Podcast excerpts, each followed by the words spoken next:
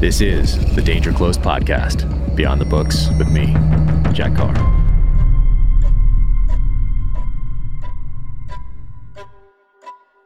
Welcome to the Danger Close podcast, an Ironclad original presented by Navy Federal Credit Union. My guest today is Samuel Katz. He's the author of over 20 books on terrorism, and I first became aware of him back in 1997 when I was out on San Clemente Island for the third phase of BUDS, SEAL training, where we focus on land warfare, demolitions, firearms, and tactics. But one of the instructors talked about this book, The Night Raiders, and it highlights a raid by Flotilla 13, which is the Israeli equivalent of our US Navy SEALs. And there's a raid on an island called Green Island. And the instructor went through this raid with us. And I immediately bought the book when I got back from the island and graduated BUDS. And I have been a, student of Samuel Katz and his work ever since. His latest is called No Shadows in the Desert, uh, which focuses on Iraq, Syria, the Islamic State. Had a great conversation with him. And actually, a couple of things that we talk about to include the raid on Green Island and Pan Am Flight 103 made it into the pages of my upcoming novel, In the Blood, which has now changed from May 31st to May 17. So it's coming in hot a little bit early. But uh, now, without further ado, let's get into it. Samuel Katz. So I knew about you well before you knew about me. And uh, I found before out about you about me. What's that? Well, before I knew about me. no, I don't think so. You've uh, you've been doing some amazing work for for a long time, and uh, it was this book, The Night Raiders, that uh, where I first became aware of you. And we were out at third phase of Buds, so which is San Clemente Island, the land warfare phase, and where they say no one can hear you scream out there. You're a little bit away from the flagpole. You're kind of your, your final test, uh, making sure really all it is is making sure you're safe with demolitions and, and firearms. But uh, one of the instructors came in and sat us all down and talked to us about the raid on Green Island and referenced this book, which had just, I think, come out. Probably just came out in paperback. I'm not sure if it was out a year prior. It came In, out, I uh, think, in 1997. Okay, so 97 was the year, and that's when this one. That's uh, I checked the date in here just to be safe. So 1997 is when this uh, when this came out, and he walked us through the whole uh, as you describe it in here because it was recently declassified, I think. And he walked us through the entire operation. That I went home, graduated buds, got the book, and I went through my own thing. I still have my notes in a box somewhere where I, off this description, I, I, I sketched everything out and put where everybody was and you know what weapons everyone was using and and all that. Just uh, because there weren't that many case studies uh, at the time with more more modern over the beach type operations, and um, it was amazing. So thank you for writing this. Thank you for your kind words. Oh my goodness, absolutely. So how did this all start out for you then? Um, and I want to start with with where where I usually end is is letting people know where they can find you. But when they type your name into the, the search engine, a bunch of publisher things pop up. So it's like all the different publishers that you've had over the years with over 20 books. Is that right? Yes, unfortunately, um, I'm old and been doing this for a very long time. So um, the quantity has, has increased, and I hope the quality. Um, Oh. I've been doing this full time since 1988. 1988. Uh, well, how did that start for you? How did that? Uh, what was that journey like? Where did you grow up, and where did you first kind of uh, get that the spark that told you, "Hey, my calling is to is to explore, study, and write about terrorism related issues." Um, wh- where did that come from? How did you grow up? I grew up in um, Queens, New York.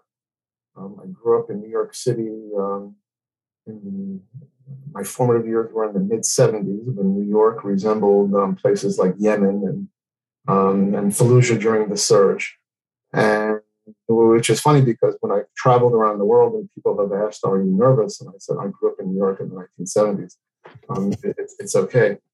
And I was always fascinated by military history and I grew up in a home where um, my parents had escaped the Holocaust, making their way to Palestine and then later Israel. And it was always um, entrenched inside me that um, our freedoms, our our day to day life is charted by men and women who've sacrificed a hell of a lot.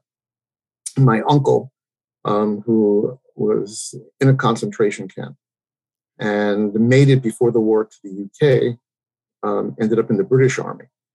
And um, going back to Western Europe after D Day and fighting with British forces and um, using his native um, German with an Austrian dialect to interrogate um, captured um, soldiers. So I heard stories, and it was always something of interest to me, and, and, and, the history was always important.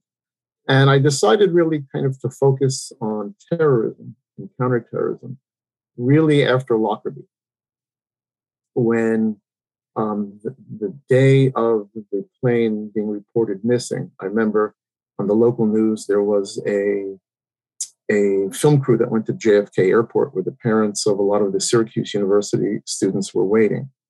And there was, um, I guess, the news that something had, had, had, happened. They didn't say crash, they said there was an incident on the aircraft. And I remember one of the parents broke down in tears. And there was a Port Authority cop, big burly Irish guy, who looked helpless. And that said to me something that the evil of terrorism, the indiscriminate, catastrophic carnage of terrorism, really is something that here we're not accustomed to. And it's something that will become a central part of our existence. And um, sadly, I was correct. Wow. I mean, that was a formative event for for me as well, as were a lot of the events that you and Fred Burton describe in, in Beirut Rules here, which is a fantastic book as well. Um, but uh, have you been back to the memorial at, at Syracuse for any of your uh, your research that they do every year and have the moment of silence at the the time that the the plane I haven't, went, went down? I, I, have not been. Um, Seen the pictures been, probably. It's it's something that I, I would like to do, and I think that um, um I wrote a book that um, probably um, I don't think you've seen, or it's it was many years ago called Israel versus Jabril. And one of the perpetrators alleged of that crime um, has to have been, must have been, um, Ahmed Jabril of the PFLPGC, the Popular Front for the Liberation of Palestine General Command. just reminding people, in the summer of 88, the USS Vincennes accidentally shot down an Iranian Airbus. It was during the Iran Iraq War. US forces in the Gulf were on heightened alert. There was an Exocet um, attack um, before that, um, and this came on the radar. Um, a missile was was launched, and a passenger aircraft was shot down. The intelligence intercept was that the Iranians were willing to pay $20 million to bring down an American airliner. And Ahmed Jabril, who was a Palestinian terrorist who was operating out of Syria, was the um, was the architect of the barometric bombs. He had blown up two aircraft in the 70s. He had tried several occasions to bring down El Al aircraft in the 70s. And he set a long motion of plan to, um, to blow up an American airliner. He needed the money. And German, West German intelligence picked up that cell in Neuss, in, in I think in October of 88. And um, it was called Operation Autumn Leaves. And in it, they found devices that were identical to the device that eventually was linked to the bombing of Pan Am 103. So the, the con- consensus is among many in the intelligence community that when that cell was uncovered, that Jabril basically um, contracted it out. He contracted out among the network of um, of guys that terrorists operated, and Libya came um, to the attention. Wow. I mean, well, how did you get to that that point? Did you start your research into terrorism there, or had you been studying it in school or on your own, or what was I, the? I had spent quite a lot of time living in Israel, so it was something that I was aware of. I was um, I was always fascinated by the um, how Hollywood depicted terrorists as um, as playboys and as adventurers. And were there anything but? They're just cold blooded killers that adopt the cause because it's convenient. It explains what it is they do and why they do it. And Pan Am 103 was, um, was, was horrific on multiple levels. but it was heartbreaking because the plan, the terrorist plan, didn't go according to plan, and the aircraft exploded over over Scotland. And as a result, there were clues, and there were artifacts, and there were notes that kids had written to their parents, and um, family photos that were found in wallets. I mean, it was it was heartbreaking. Heartbreaking. So all terrorist acts are heartbreaking, but this was on a mass scale, and mass carnage like that was something very new to terrorism. Mm. There had been um, mass carnage in places like Beirut, but that was distant. That was another world. Mm. Um, Scotland was inching toward us, inching toward the Western way, and it was something that in the West it was quite we were quite unaccustomed to. Just, you know, I, I referenced Pan Am 103 in my latest novel, In the Blood, that's coming out May 17th. And interestingly enough, I reference both 103 uh, and talk about that and uh, this book, this uh, the the Green Island Raid uh, by Flotilla 13. So, um, so it, things that you have been intimately involved with are, are in there at least twice in that in that new novel. Um, but uh, so, how did so growing up that that uh, the shadow of the Holocaust, uh, you know, looming over um, your family, being so closely, uh, obviously connected to it. My gosh, how, so how did they how did uh, your your family your your parents and uncle how, how, did that how did they get to the united states and then go back and forth to israel? Like how did that all all transpire? Um, my parents uh, my father was from austria my mother from berlin. Um, they made it to palestine um, in in late 39 before the war. Um, my father illegally my mother legally she was um, young at the time. And um, living in Israel that was emerging into a state during the Second World War was difficult. Um, after was more difficult, and my my father wanted to reunite with his brother, who was the one that I mentioned, who was in the British Army, and the um, the British wouldn't let my parents stay there legally unless they worked as domesticated servants and um, wouldn't live together. And this was something that obviously they didn't want. And um, especially from where they were, where they all separated from their families and lost families. They weren't willing to let go of one another. And my mother had a cousin who was also a Holocaust survivor who was living in Queens, New York. He sent them a ticket on the Queen Mary. Wow. my mother came to this country and found paradise. No kidding. And then you kept that connection to Israel, and you did you go back and grow up at certain for a certain period of your, your childhood there? did you travel I, back I, and I went back. I went back for a while. Um, I married in Israel. Um, I speak fluent Hebrew, and I, um, I have done a lot of work, obviously, because um, being interested um, professionally in terrorism and also military history um, in terms of modern speak. That's that's one hell of a place to be. I bet. I bet. And were you interested in journalism at all, or or writing, or just terrorism? And then uh, the the books kind of sprouted from there, or how, what was that, I, I that stage wanted, like? I always wanted to write. Um, and it kind of just things happen.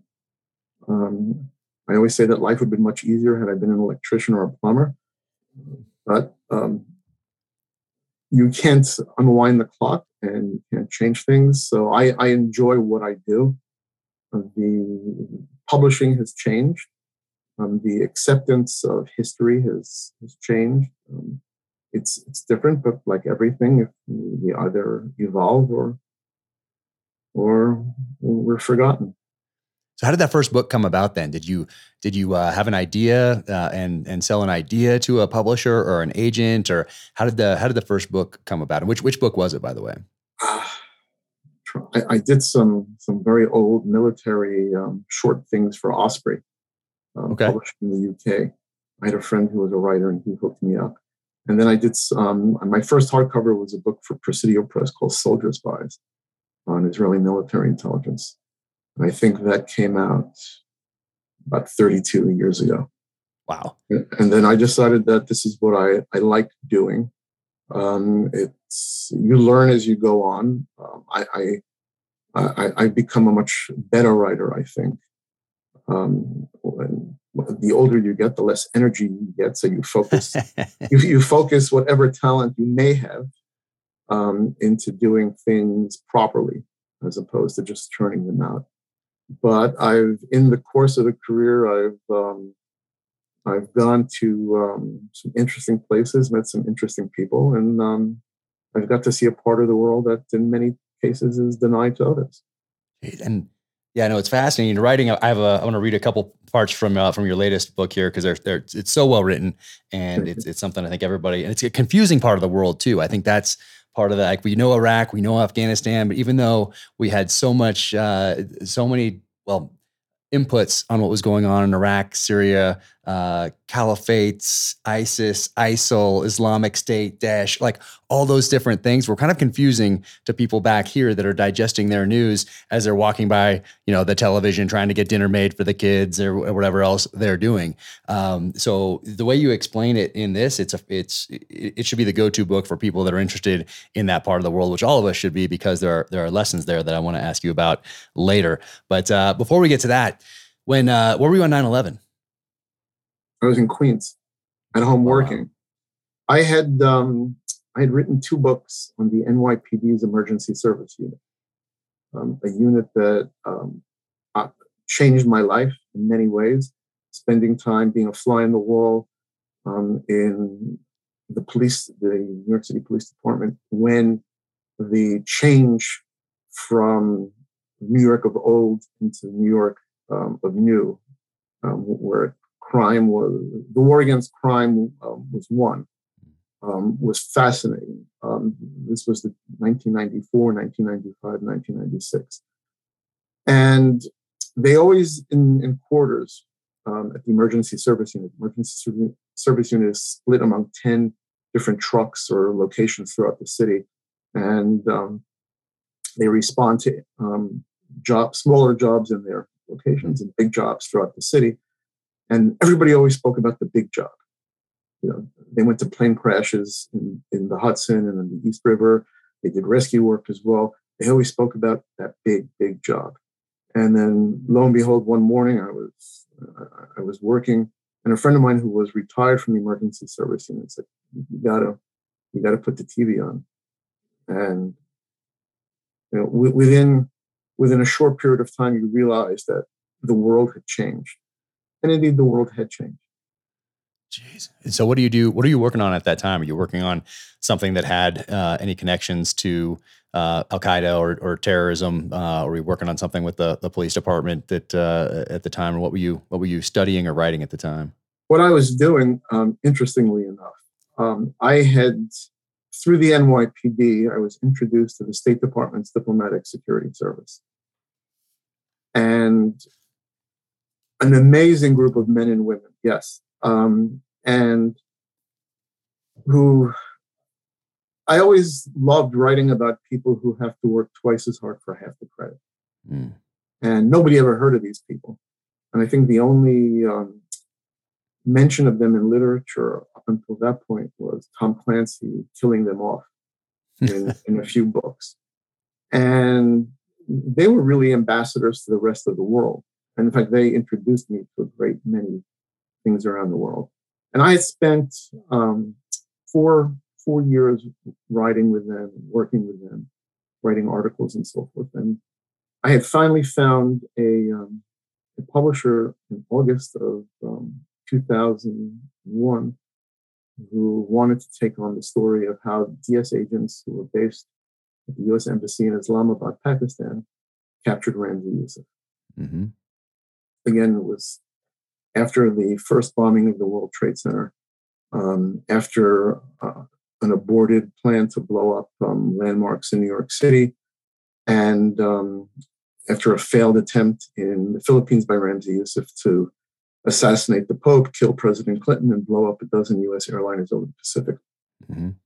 And in August of, of 2021, I was um, um, The book contract was signed. I had been in Israel where the Intifada had just begun with suicide bombings. And there was a big suicide bombing, a horrible one in a pizzeria in Jerusalem where 15 people were killed, nine from one family. And I came, I came back to New York. I was kind of deconstructing all my notes. School had just started. I had two young kids in school, and I was working on the Ramzi Yousef story. And lo and behold, the organization that he belonged to um, had that everyone thought kind of was gone or was no longer a major player had emerged with the largest, most horrific terrorist attack in history. Jeez. Is that where you met uh, Fred Burton doing the working on this this book or working with uh, with DSS? Oh, Fred Burton again. Meeting him was a was a game changer in my life. I met him at a command post in June 1996 when there was a mini UNGA, United Nations General Assembly, hmm. and he was heading counterterrorism. And one of the individuals who um, was going to go in a follow car, I spent the day um, protecting the Cuban um, foreign minister with the DS agents, and they go, "You got to meet this guy, Fred Burton." and Fred and I met and we hit it off. And how many books yeah. have you done with Fred now? Excuse me? How, how, many books have you done with Fred now? Two, and we're okay. trying to get um, number three off the road. Um, I can't divulge the contents yes, yet. But, um, I know I know a little bit about it, but I won't tell anybody. But okay. Um, but I didn't know that Ramzi Yousef would not have been apprehended had Fred Burton not been in DS and not been in Washington, and decided on his own to um, to kind of not go through protocol and um, alert his superiors as had always gone and to give the agents who were in Pakistan the go ahead. And as a result, Mr. Yousef is no longer out there functioning. And um, in many ways, um, thousands of people um, were spared because his plan in in the Philippines and for U.S. airliners in the Pacific was thwarted. Yep, no, it's amazing. I was actually in uh, Australia, New Zealand at the time, and flying home, and I remember just seeing security change almost before my eyes, and everybody going well, while you're getting on your plane, shoes off, long lines, not not security out here like we have today, but as you're getting onto the planes, everybody's shoes off, everybody's bags unpacked, every single thing gone through.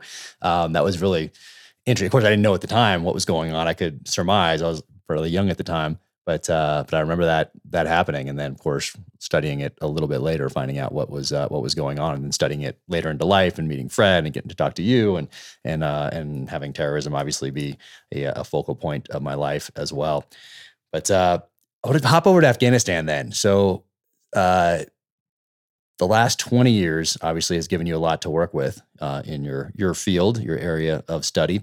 Um, when you look back at the last 20 years in Afghanistan and uh, kind of take a take a strategic look at it holistically, what what what lessons do you take from there? Do you think we should take strategically as a nation when we're dealing with some of these conflicts where our senior level military leaders uh, and uh, definitely our elected politicians, uh, elected representatives, uh, might not quite understand the nature of the conflict about that they're about to uh, commit American forces, uh, and then we get 20 years of what we we had. What do you what are your what are your thoughts on the, the last 20 years in Afghanistan?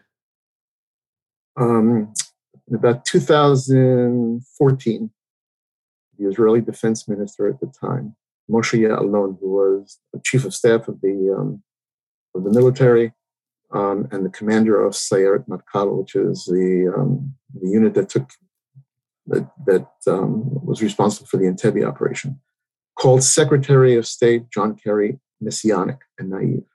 Mm-hmm.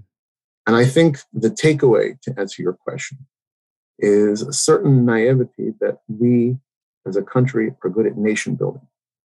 We're not. Um, there are parts of the world where we can't fix it. We can't solve their problems. We can try, but um, the road to hell is often paved with the best of intentions. And to think that we can change um, in five years, 10 years, trillions of dollars, things that are entrenched culturally, religiously, for thousands of years is a recipe for disaster. And it's tempting. It's tempting to be the president, the prime minister. Um, and this isn't only an American thing. Israel um, had the same experience when it tried to nation build in Lebanon um, after the 1982 invasion. It's imperative to kind of understand that um, in counterterrorism, in trying to remove a threat. Um, once you're invested in the country, you could be there for life, and you can't be. There are problems at home.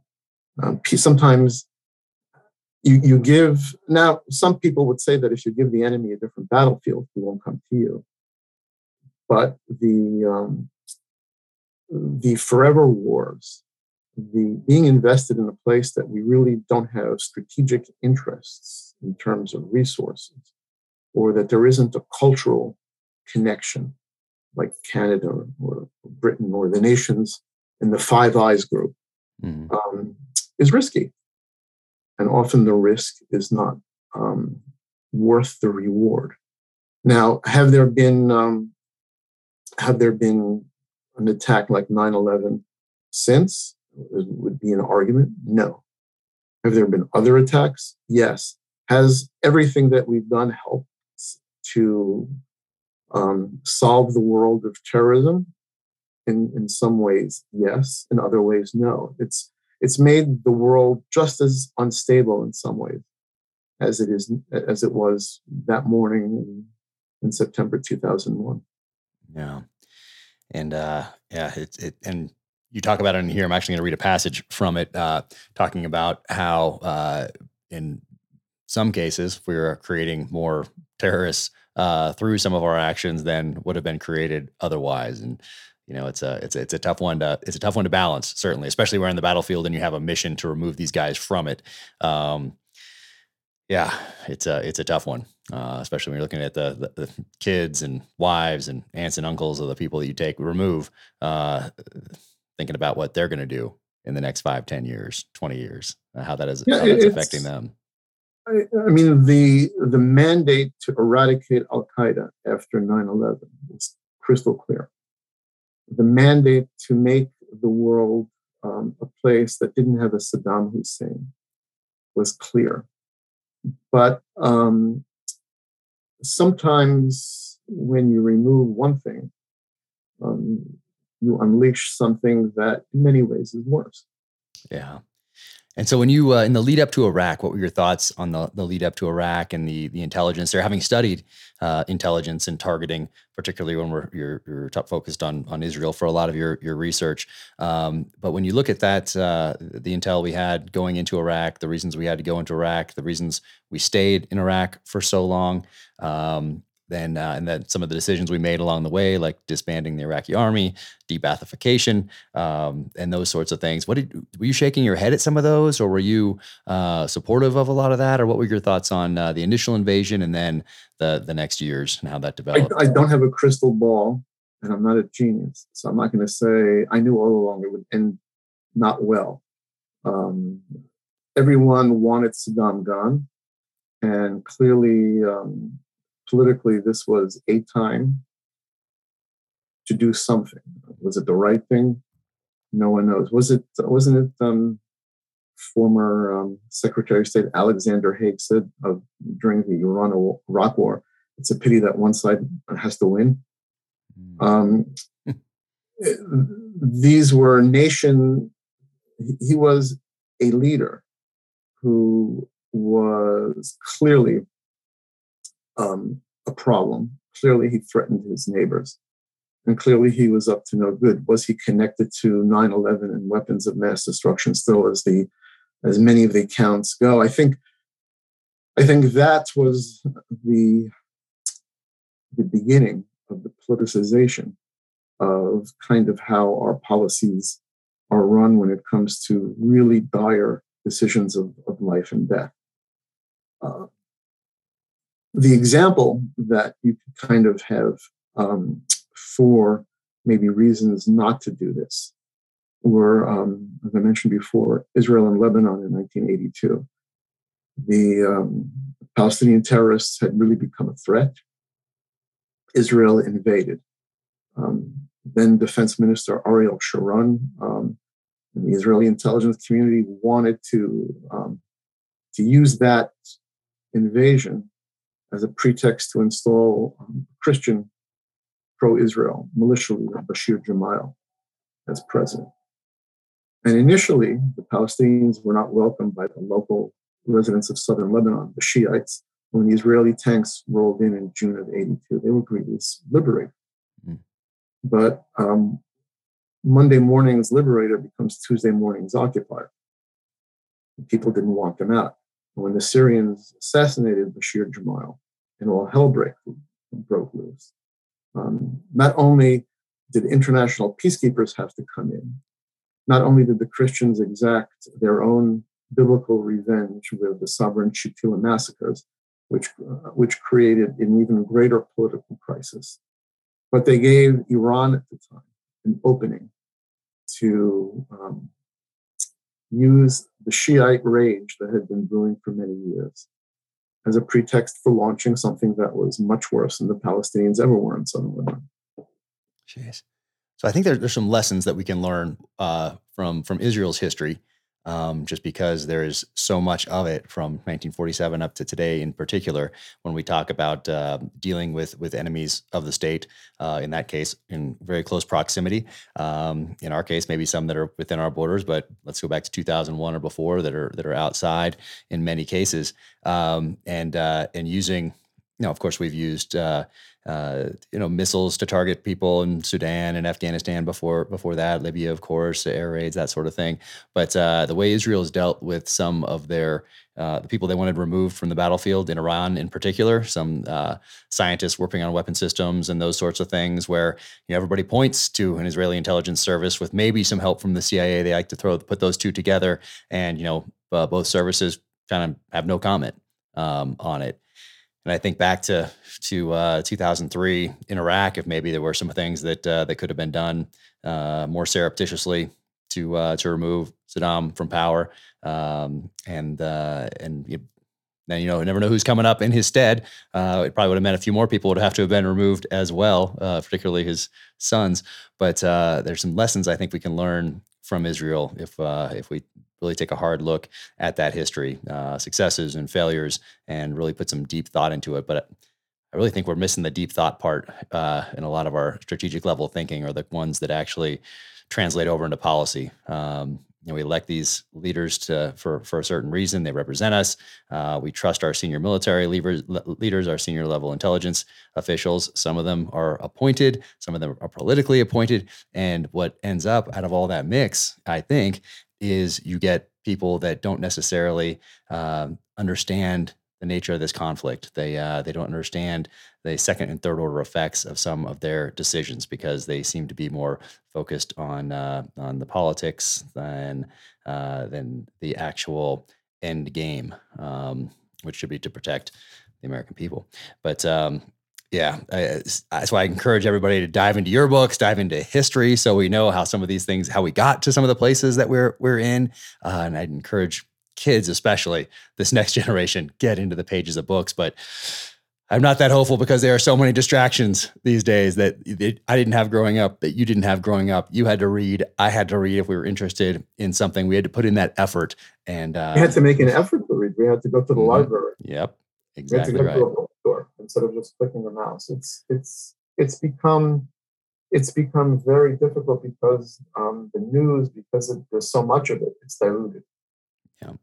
And the notion of of studying a place, understanding individuals, is is difficult. And the the world out there it runs on so many different frequencies and sometimes frequencies that we find foreign, we find funny, we find abhorrent, but it's their frequencies.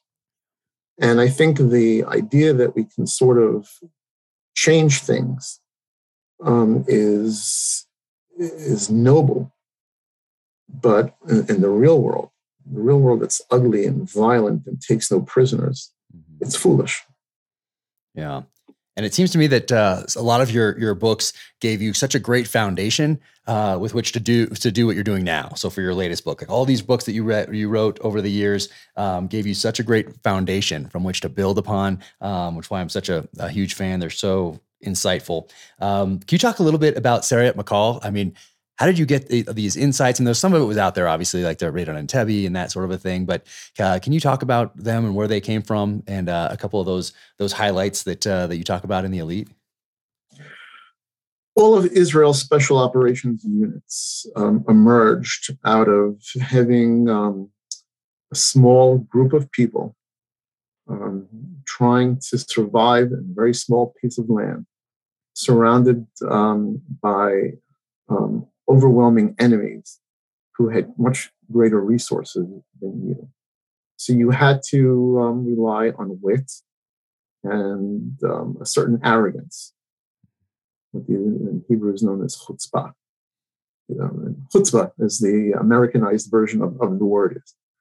And this was evident in Israel's pre independence um, special operations units, and it's evident in, in all of the units that, that followed. Most of the units in Israel, including Sayeret Matkal, the special units, emerged out of tragedies and mistakes.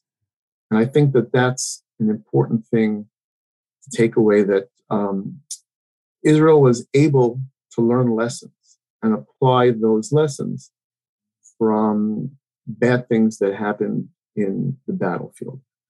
Sayeret Matkal was formed as an intelligence gathering force that could go deep behind enemy lines and learn about the enemy. Intelligence being one of the um, assets that Israel um, invested greatly in.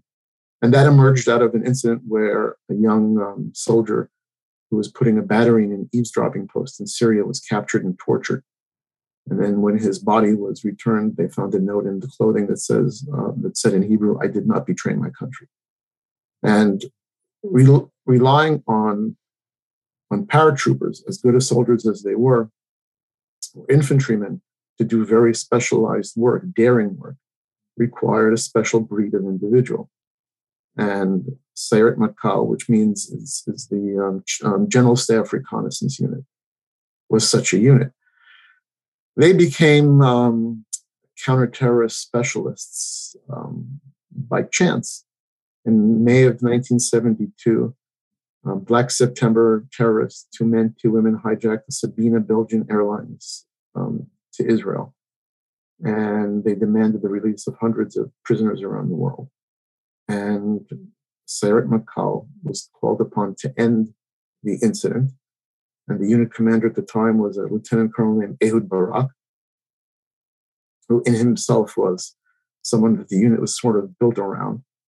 And Ehud Barak um, came up with a plan that he would disguise, Israel would agree to all the terrorist demands. They would ready the flight for takeoff. And his commandos were dressed in white fatigues, white overalls to look like air, airline mechanics. And they stormed the aircraft. Interestingly enough, one of the lieutenants that stormed the aircraft was a man named Benjamin Netanyahu. Amazing. Benjamin Netanyahu's older brother, Jonathan Netanyahu, Yoni, was a captain in the unit. The um, the lesson kind of um, that I'm getting at is that Israel, Israel's leaders don't necessarily use um, the Ivy League or trust funds as incubators for greatness. They use the military.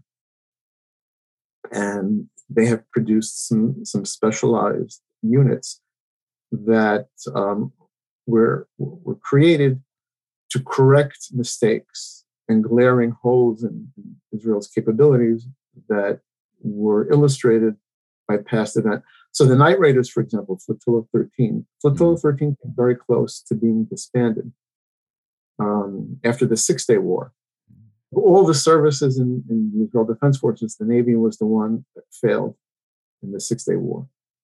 And six frogmen were killed or captured um, trying to mine Egyptian vessels in the early part of the war. And they gave command of the unit to a lieutenant colonel. And they said, you know, what can you do with him? He was a no-nonsense guy named Zev Almog. And he turned the place upside down. One of his first visits as commander of the unit was he visited the SEALs. And the SEALs had some combat experience, not just underwater demolition in Vietnam. And some of the ideas were taken um, back to Israel.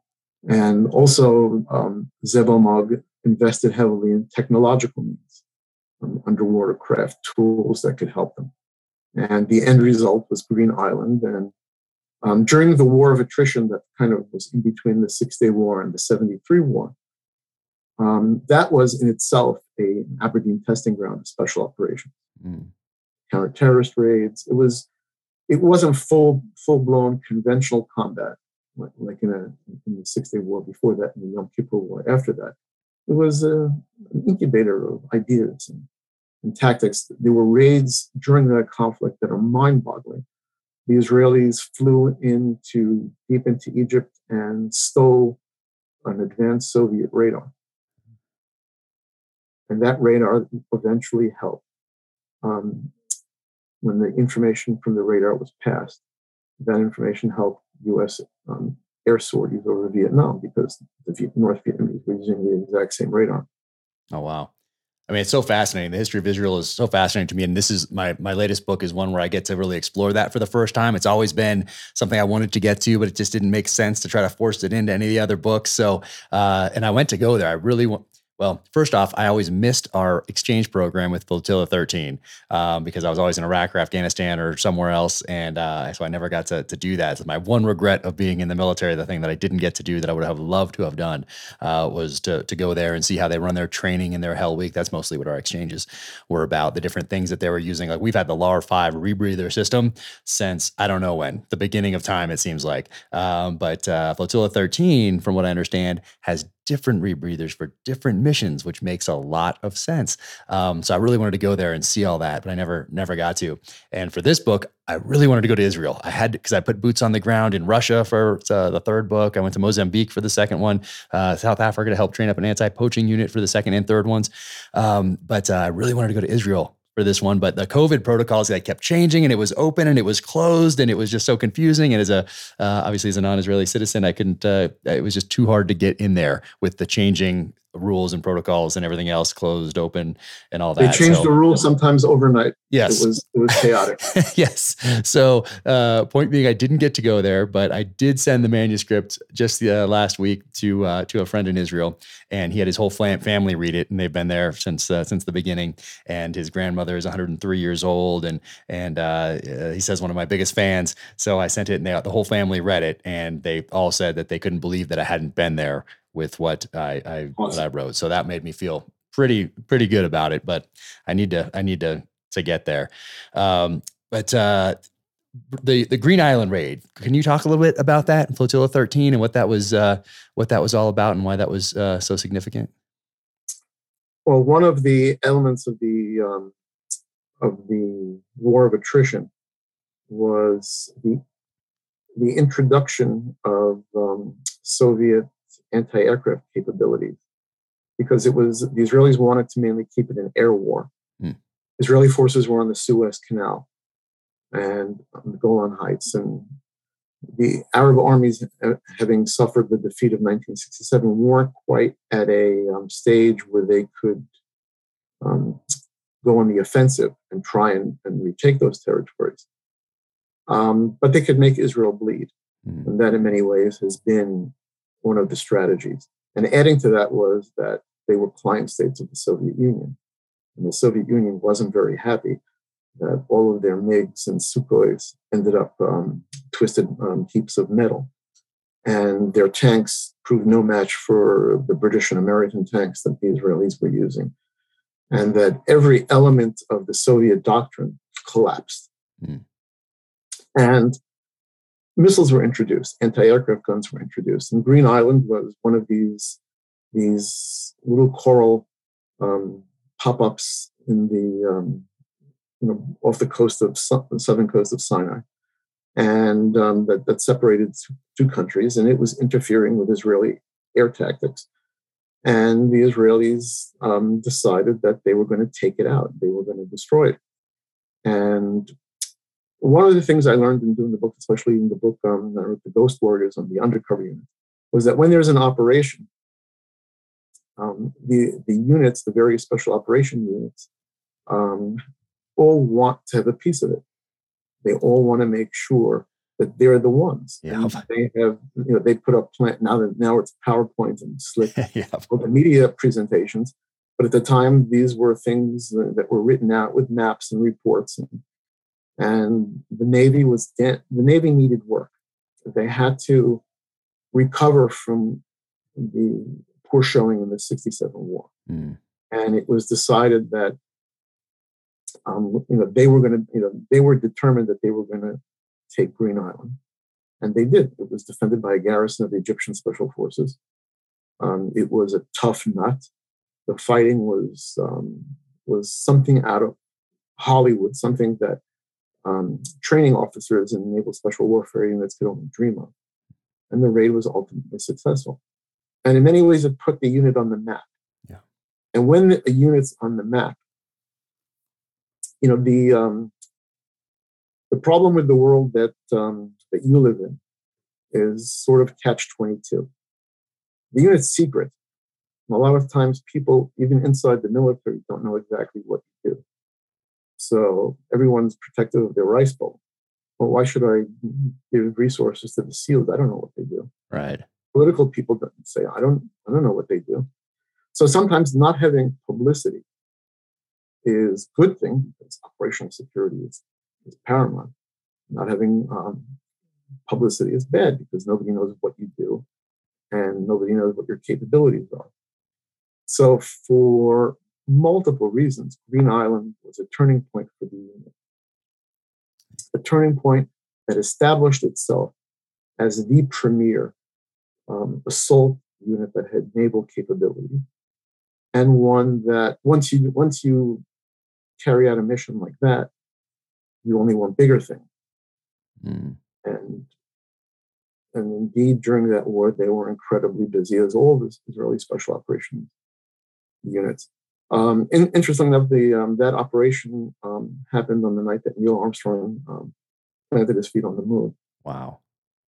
So it, it, was a historic date, but it's an operation that's studied the individuals who took part in that um, are a unique breed. And, and, one of the things that, that fascinates me about special operations is that um, it's a different breed of human being on many levels intelligence, um, um stamina, um, physical power, endurance, um, durability, and the ability to keep a cool head when the world around you is coming apart.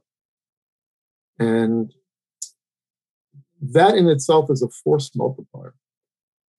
But the, the pressure of that is enormous because when you're operating on such a small scale with such enormous stakes, the margin for error is non existent.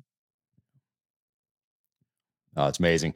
Uh, uh incredible. And, uh, you know, I went back to this book recently because I was uh, in writing the, this. I was like, man, what weapons did they use coming across? It had been a while since I since I read this, and uh, so I was like, what weapons did they use coming across the beach? Because I have a Galil in this next novel, and I try to have the the uh, the weapons in my books develop the characters, almost be characters in and of themselves. Uh, and I remember that one of the instructors had a Galil and talked to us about it. But uh, but I went back. I'm like, did they actually use them in this raid? And I went back. I'm like, no, Uzis and AK. So they didn't really use that, but uh, but still the connection in my mind because of the time frame where I learned about this raid when this book came out, and that instructor showed us Galil back in the day um, were connected in my mind. So I went back to this to check. But uh, can you talk a little bit about the um, Operation Spring of Youth uh, and who they who they were after and and uh, and what happened on that mission? So for Israel, the Munich Olympic massacre was the 9/11 of their day. In many ways, it was the um, touchstone event in terrorism because it was televised. The organization that carried out Black September, uh, that carried out the Munich Olympic attack was Black mm. September. Black September emerged out of the Jordanian civil war in, in, September 1970 when Palestinian groups had taken over Jordan. And on one, um, one day in September, four Western airliners were hijacked. To Jordan, those were the days when they hijacked air, air, aircraft and didn't blow them up with everybody mm-hmm. on it. And one of the aircraft, a British aircraft, was blown. Two of them were blown up at a remote air, airfield in, in Jordan near Amman, with all the passengers off. And it was a symbol to King Hussein that um, he was losing his country. And a civil war erupted. And the fighting between the Palestinians and the Jordanians was brutal, absolutely brutal, vicious. Um, thousands were killed. And the day before, CNN and the 24 7 news cycle could cover events like that. And the Jordanians really put down um, the Palestinian presence and they forced the Palestinians to move to Lebanon. And out of that, Arafat created his own special operations unit, a deniable force that could really um, change the paradigm of what Palestinian terrorism would be. And they call that group the Black September Organization. Out of, out of the, the month was called Black September because Arab, Arabs were killing Arabs. Their first operation was the assassination of a Jordanian prime minister in Cairo. They shot him as he was leaving an Arab League summit. And then the perpetrator got on his knees and licked up his blood because he wanted the world to know that these people were on a level beyond what people had become accustomed to. Their next operation, major one, was the hijacking to Israel that Ehud Barak and Netanyahu stormed the aircraft and rescued the hostages. And the Munich Olympic massacre was their, their large operation. And the murder of Jews in Germany um, so close after the end of the Second World War, with all the symbolism that it involved, the um, the failure of West German police to do anything about it, um, really sparked something inside Prime Minister Golda Meir, and she instructed the, Mossad, military intelligence, and the Special Operations Unit to put Black September inside the crosshairs and to eradicate the, the operation, the organization. And Mossad hit teams, as has been made famous in, in books and in Steven Spielberg's movie Munich, roamed Europe and elsewhere looking for these individuals, and they assassinated them. And three of the top leaders of Black September lived in Beirut. And in April 1973, um, a combined force of Israeli intelligence agents, Sayeret Matkal, um, recon paratroopers, and naval commandos were flown into Lebanon, and they took out three leaders of Black September in their apartments in Beirut. They blew up factories, and they more or less destroyed that organization. What's interesting about the operation is, um, and it was in the Steven Spielberg film, I'll give them credit for that.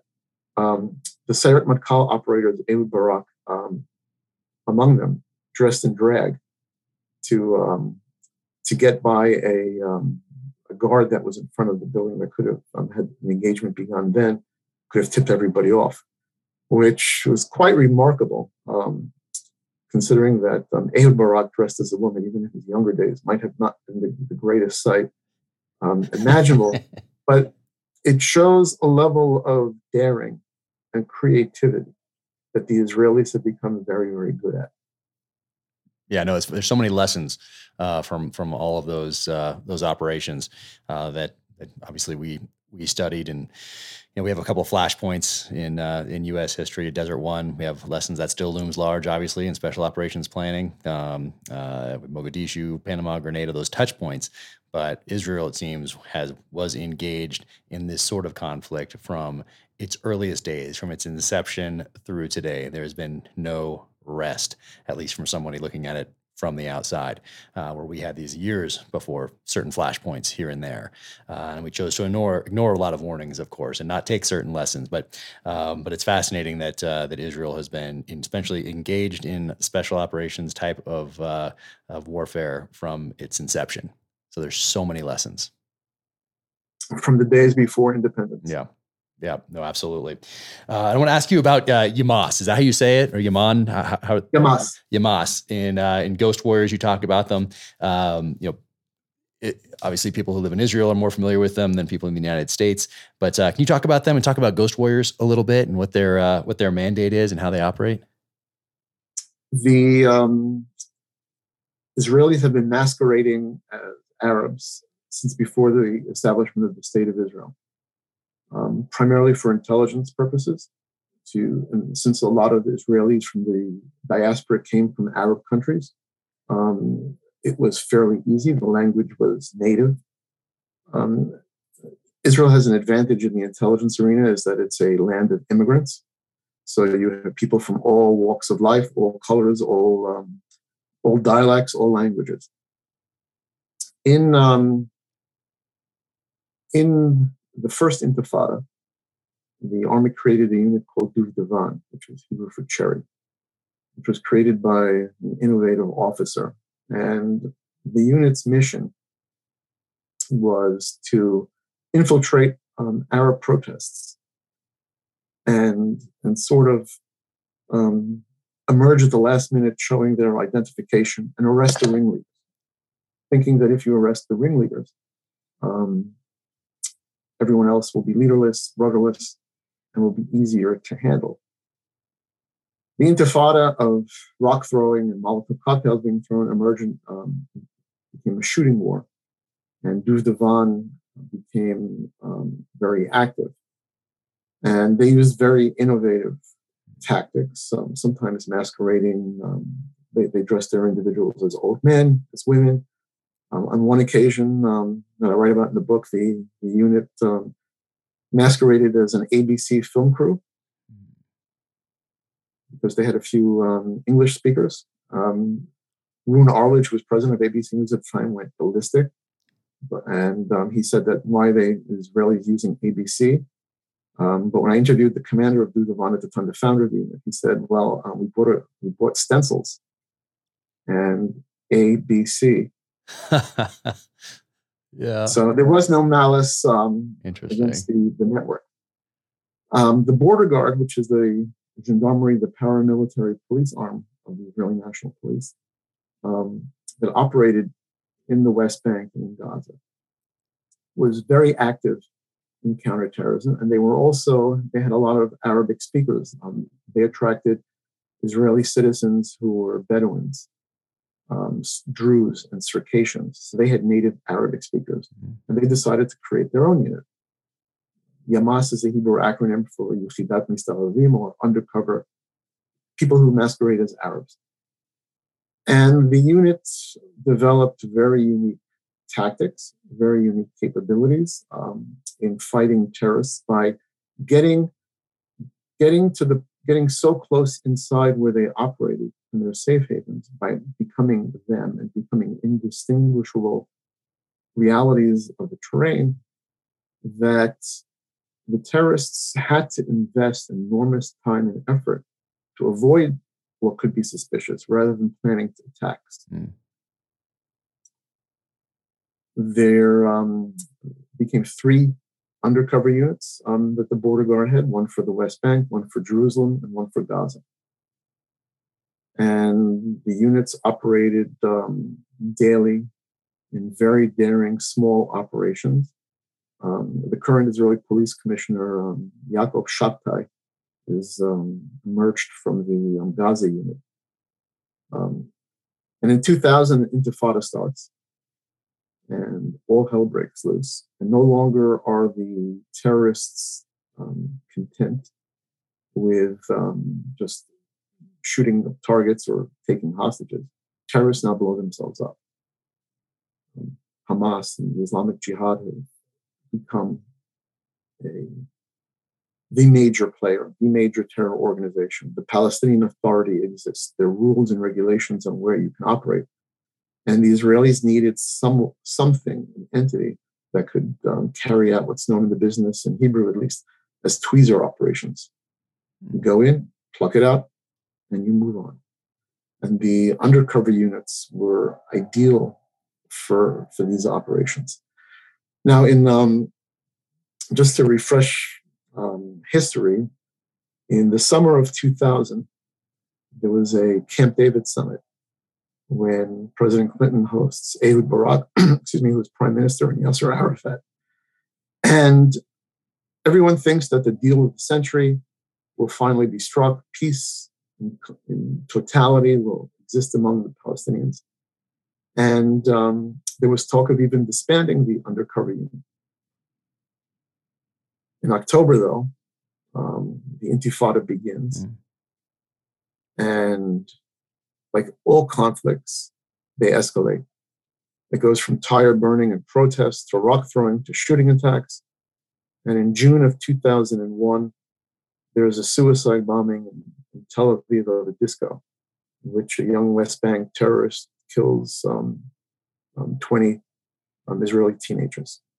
A month later, there's the, um, a month and a half later, there's a bombing in the pizzeria in Jerusalem. 9 11 happens. The Palestinians have to up their game because now they're competing for the for the international network coverage of atrocities, mm. Al Qaeda. And the suicide bombings become more horrific, more widespread. And it reaches a point where you have almost weekly um, incidents of buses being blown up. And Israel's at war. And the undercover units, the three undercover units that I write about, played an integral part in eliminating hundreds of terrorists, terrorist commanders, um, where they lived, where they operated, hmm. before they could come in and attack targets in Israel, before they could kill civilians.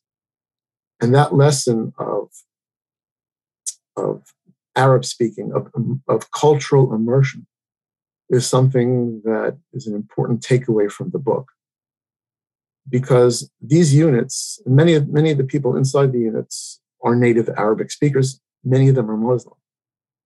But the cultural research, the cultural immersion, and also the cultural respect is enormous. It's impo- uh, the undercover units have been um, criticized and vilified by um, groups like Amnesty International and human rights groups as hit teams. Um, and there's just their sole mission is to kill Arabs. In reality, the opposite is true. These are individuals that have studied Arab culture and Arab um, song, and um, and they've studied the language. They're respected. They live it, and they are in many ways the greatest scholars of the culture, um, far more than people who've emerged from universities because they understand the good, the bad, and the ugly because mm. they see it operational. Oh, it's fascinating. Fascinating. There's, I mean, what's, what's the TV show that's out now? That's on, uh, is it on Netflix? Fauda. Yeah, Fauda. I need to watch that. I've been, I, have been so busy the last few years. I haven't had a chance to sit down and watch it. Um, did, uh, what do you think of that? And then isn't the creator I of that? Watched you haven't watched it either? Yeah. I, I have busy writing. A, friend, a very good friend of mine who emerged from the army unit only to go on to command um, one of the undercover units. Um, was saying, yeah, yeah, I know some of those operations, but it's TV, it's not real. Yeah. And um, I think sometimes when you see the real thing, um, I had the privilege of going on operations with them. Um, TV can never do it justice. Yeah. No, it's man, it's, it's incredible. Um, now I want to talk about your latest book, as well. I mean, there's so much that you've you've done and written, and uh, I use it in my my research. But uh, but this latest one is probably the the most. I mean, they're all timely, even though the things were written 20 years ago, over 20 years ago in some cases. I mean, it gives us a foundation to understand uh, what's happening happening today, which is why I recommend them all. But this is the uh, the latest one, No Shadows in the Desert. Um, and can you talk about the Jordanian, uh, the GID for a little bit, which you you uh, referenced quite a bit in uh, in this book? The um, GID is the um, CIA or Mossad of Jordan. And um, the, Jordan is a very unique country in that it's at the center of a very bad neighborhood. You have um, Israel and the Palestinians to the west, you have Syria and Iraq to the north, you have Saudi Arabia to the south and east. Um, everything that's bad, that could be bad in the Middle East, everything nefarious all kind of ends up in Jordan. Mm. So Jordan, because it doesn't have oil, it doesn't have vast natural resources. What they've um, invested heavily in is mining intelligence out of its people. Mm. And because the tribal element of the Middle East is so strong, and tribes that are in Jordan are also strong in Iraq and elsewhere. Remember that the Middle East was carved on a map by British and French um, individuals after the um, the end of the First World War, um, they have ties to individuals in Iraq and elsewhere. And because they don't have the tech, technological capabilities of the CIA or their Israeli neighbors, they've invested heavily in human intelligence. And when the war against ISIS began, um, and ISIS moved rapidly across into Syria, and Jordan was going to be next.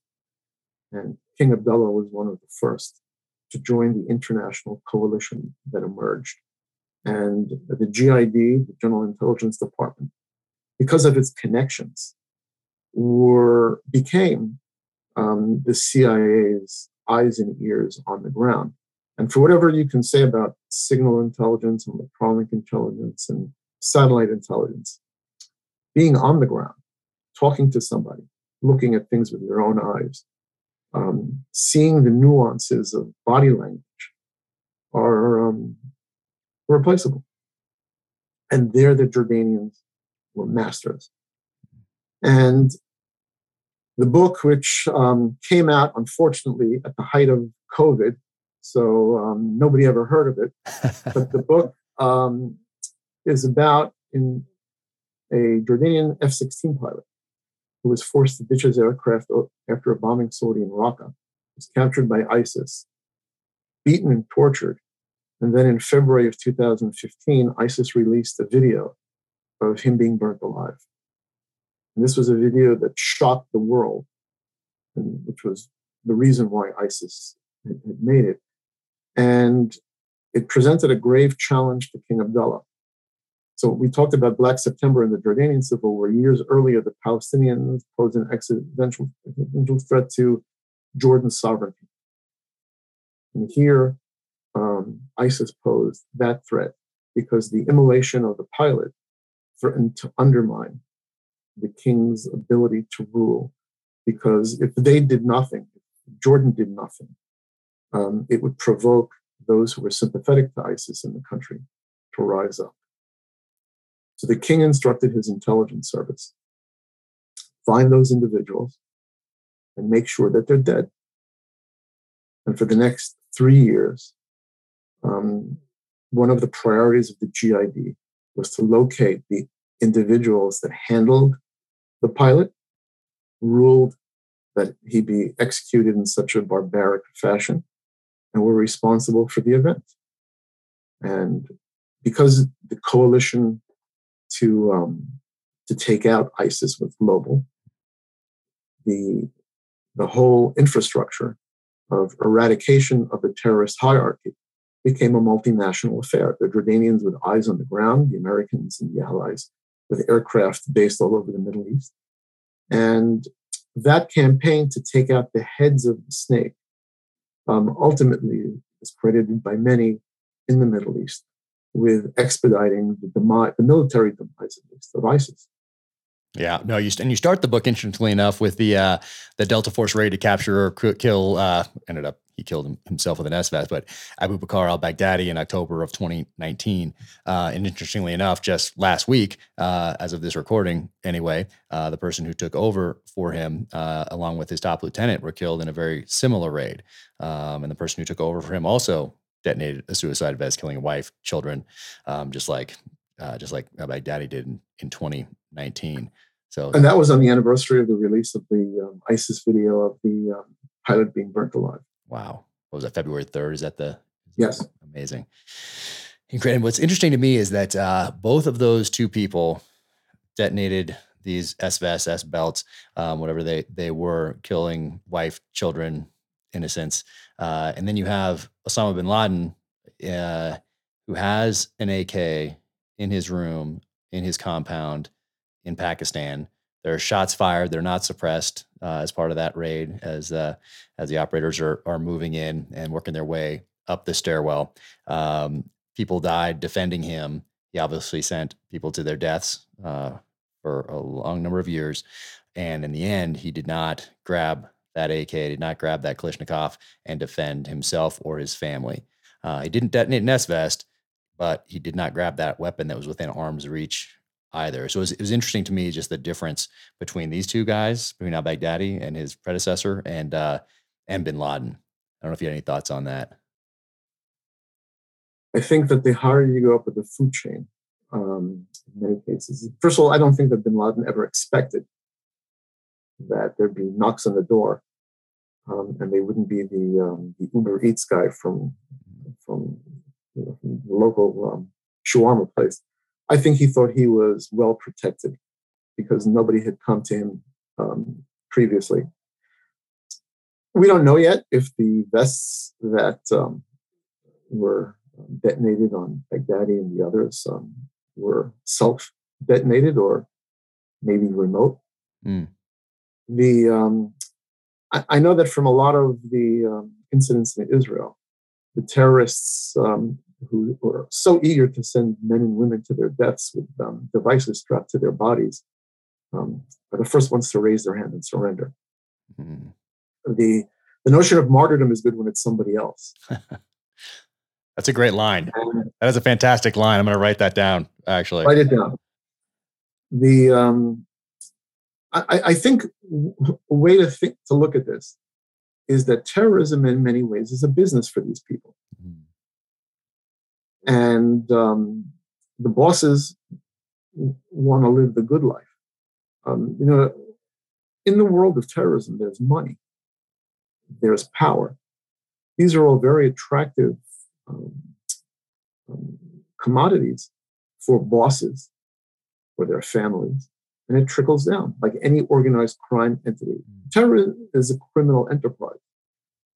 Um, the, ideolo- the ideology and the religious part are components of it, mm. but it's all about money and power and, and yielding your um, your weapon and you know and and getting what you want. And I think that um, moving forward, um, maybe one of the weapons, um, I think that it's becoming part of the military operational guideline, is making them poor. What's the line from the movie Trading Places? The best way to get even with rich people is to make them poor. Um, the Israelis started doing that years ago when they began targeting um, the money. Is that Harpoon? Is that what you write about in Harpoon? Yes. That's the one I haven't read. I need to. Uh, I just ordered it though before I jumped on uh, on this podcast. Um, Meir Dagan, who was the head of the Mossad, he had learned that in the West Bank that there was money flowing in. Mm. Um, the terrorist groups were building schools and hospitals and markets and employing people, and all of a sudden Mercedes were popping up, and and kids were going to schools overseas. And where's the money coming from? And the money was coming in from places like the Gulf and, and Iran. And the same thing for Al Qaeda, the same thing for ISIS, and the same thing for every other terrorist group. Um, you know, would the 9 11 hijackers have been able um, to carry out their attack if they couldn't afford flying lessons, if they couldn't afford all this? Funding the money element of terrorism is integral to um, everything. And I think when we look at in the future, hopefully um, much less than, in the past, that we, we, take a more holistic approach and, and take different um, pillars of their fortress and dismantle them simultaneously, as opposed to kind of doing military on. Um, it, it's it's important to um, take away the perks of what being um, on the most wanted list and, mm. and, having safe houses and all that um, you know, comprise. I'm interested. I'm uh, I'm looking forward to reading uh, reading that that harpoon. I hadn't. Uh, I'm really looking forward to reading that. Should be here in a, a few days. But uh, can you talk about who uh, Abu Omar Al Shishani was? Um, and I I have something I wanted to, to read about that because the writing in this is uh, aside from what you're what you're talking about um, is just it's so so well done. I mean, I mean, I love this. 16 top Islamic State field commanders greeted Abu Omar al Shishani as he walked toward a darkened staircase in the cellar of a two-story home that was large enough for at least three families. The men looked tired, but they had become energized to, see al Shishani and his phalanx of bodyguards. A highly detailed map was spread across a large dining room table. Smaller maps were spread across chairs and draped on the wall. Small fluorescent light bulbs illuminated the room. The air inside was stifling with cigarette smoke. A fan buzzed as it twirled a steady rotation and blew a slight breeze of air inside a room that was crowded and stifling. The lieutenants parked their Toyota Land Cruisers far away from the house so that satellites and drones wouldn't be able to pinpoint exactly where the high level gathering was taking place. The American combat aircraft approached from the east, from the rising sun, and through the established corridor of the attack against the Islamic State. The aircraft snuck in completely by surprise and were not subjected to anti aircraft fire. The 500 pound precision bombs that were launched against the building hit at dawn's first light. The destruction of the two story structure was absolute. All that was left of the building was a 45 meter deep, smoldering crater. No one survived the attack. I mean, that's great writing. I mean, Thank you. you could have just been, hey, they were in the house and the bombs dropped and they were done. Um, but the, the writing is is fantastic there. But can you talk a little bit about him and how that uh, that mission came about, how they targeted him? He was Georgian by um, nationality. Um, he had um, come to the masterminds of 9 11 um, came from many parts of the Middle East where the jails had been emptied and people allowed to travel. And the same thing, um, ISIS attracted um, a rogues gallery of the who's who of bad guys. And he was one of them. He was the military commander, their chief of staff, um, so to speak, um, who was always um, he, he was he was he was meant to be an icon of the organization. He had a big red beard. Um, he looked different in many ways than the others. He liked to be photographed. But because he moved in such secretive circles, um, it was very hard to target him. And a lot of these individuals had either been prisoners of or had served in an intelligence or counterintelligence agency, which is why ISIS was so effective, because a lot of the people had military training before they went in. Mm. And then they just took all the lessons that they learned when they beat prisoners to extract confessions they just took that information and they put it into their um, standard operating procedures. What made the Jordanian operation successful was the fact that tribes or operatives in the GID in Amman could call a counterpart, a relative, someone in the clan who was in Iraq or in Syria and, and kind of say, we're, we're looking for this guy.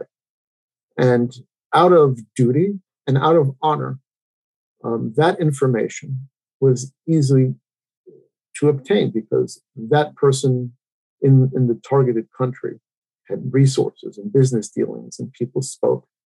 And they had, um, the world was very intermingled, intertwined with individuals. But of course, these are individuals that um, are off limits to, um, to the West and it wasn't the kind of thing or there wasn't the kind of information that um, Connex boxes full of cash could buy. A lot of times these were um, these were assets on the ground that operated by a, a system of loyalty of the desert that we couldn't understand. And the Jordanians could. The Jordanians had their fingers in it. And it was easy for them to find out where certain things were happening using sources. And they were able to get that information back um, to their commanders quickly. And then that information was acted upon quickly by coalition air force air forces. And I think it's important to, to discuss that operationally um, and tactically, uh, strategically, tactically, and overall operationally um, the working together of the Jordanian military and intelligence services and those of this country um, were, in many cases, seamless and very successful. Yeah, and the way you highlight that in the book is giving giving me a lot of uh, a lot of good ideas. Um, and th- this one was stood out to me as well. Uh, and you're talking about somebody named Taha Sobi Fahala. I think that's how you say his name, mm-hmm. F A L A H A. But uh, you say that he spent six years in the jihadi finishing schools of Camp Bucca and Abu Ghraib. Uh, and that, of course, stood out for me because I've been to both places. Um, but can you talk about that as far as those places being finishing schools or maybe other black sites around the world being finishing schools when we're talking about imprisoning certain people that maybe get let loose afterward and end up back on the radar of our intelligence services? again, using the analogy of a criminal enterprise, um, when someone's been in um, Folsom Prison, um, in, in the most dangerous block for many, many years, and he's learned all of the brutality and all of the tricks of the trade from all the other prisoners. Um, is he rehabilitated? Is he a better person? That's for um, people from a higher pay grade than, than me. But um, the treatment that these individuals got, either warranted or not, in places like Camp Bucca or um, Abu Ghraib, wasn't um, wasn't designed for rehabilitation. Mm-hmm. It was designed for punishment and seclusion from operations that were ongoing. And then what do you do when someone is freed? What do you do when someone escapes? That person isn't going to go and, um, and, and put a night school in, in Baghdad or Tikrit and, um, and, and want to open a franchise. Mm-hmm. Um, revenge is a very strong motivating factor. And there's only one thing that for years he's learned how to do, and that's hate the West and that's how to operate in compartmentalized cells and how to be an effective killer. And what, what you've done is you've created a, um, a, a breed of super killers, super terrorists. Add to that that ISIS was incredibly effective in the, in the um, realm of multimedia propaganda mm-hmm. and technology, store bought technology that you um, talk on the phone with every day enabled every member of ISIS to be his own propaganda machine. Mm-hmm. And it attracted individuals who were um, who felt that they were outside the confines of um, any hope for any different sort of life. And when when when an organization um, promises um, the despondent and, and, and the futureless um, money, a gun, and a wife.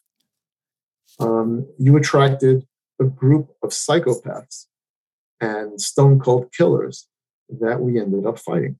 Yeah, that part uh, part's fascinating, of course, and we've seen it other places uh, around the world as well.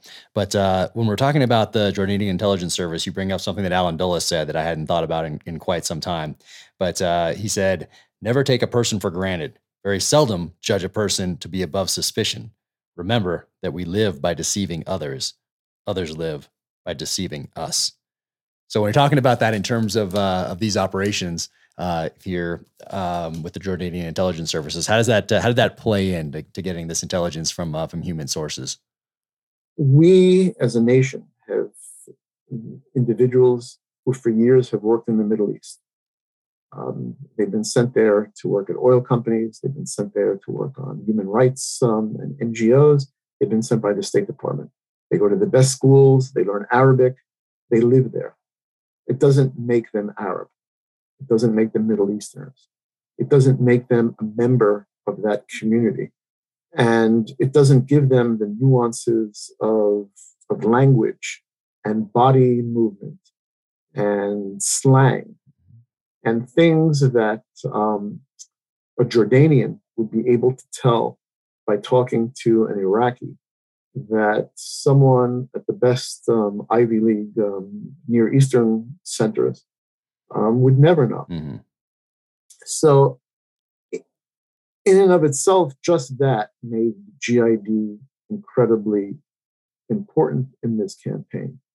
The fact that they were very good at their trade, that they were very good at dealing with a host of threats.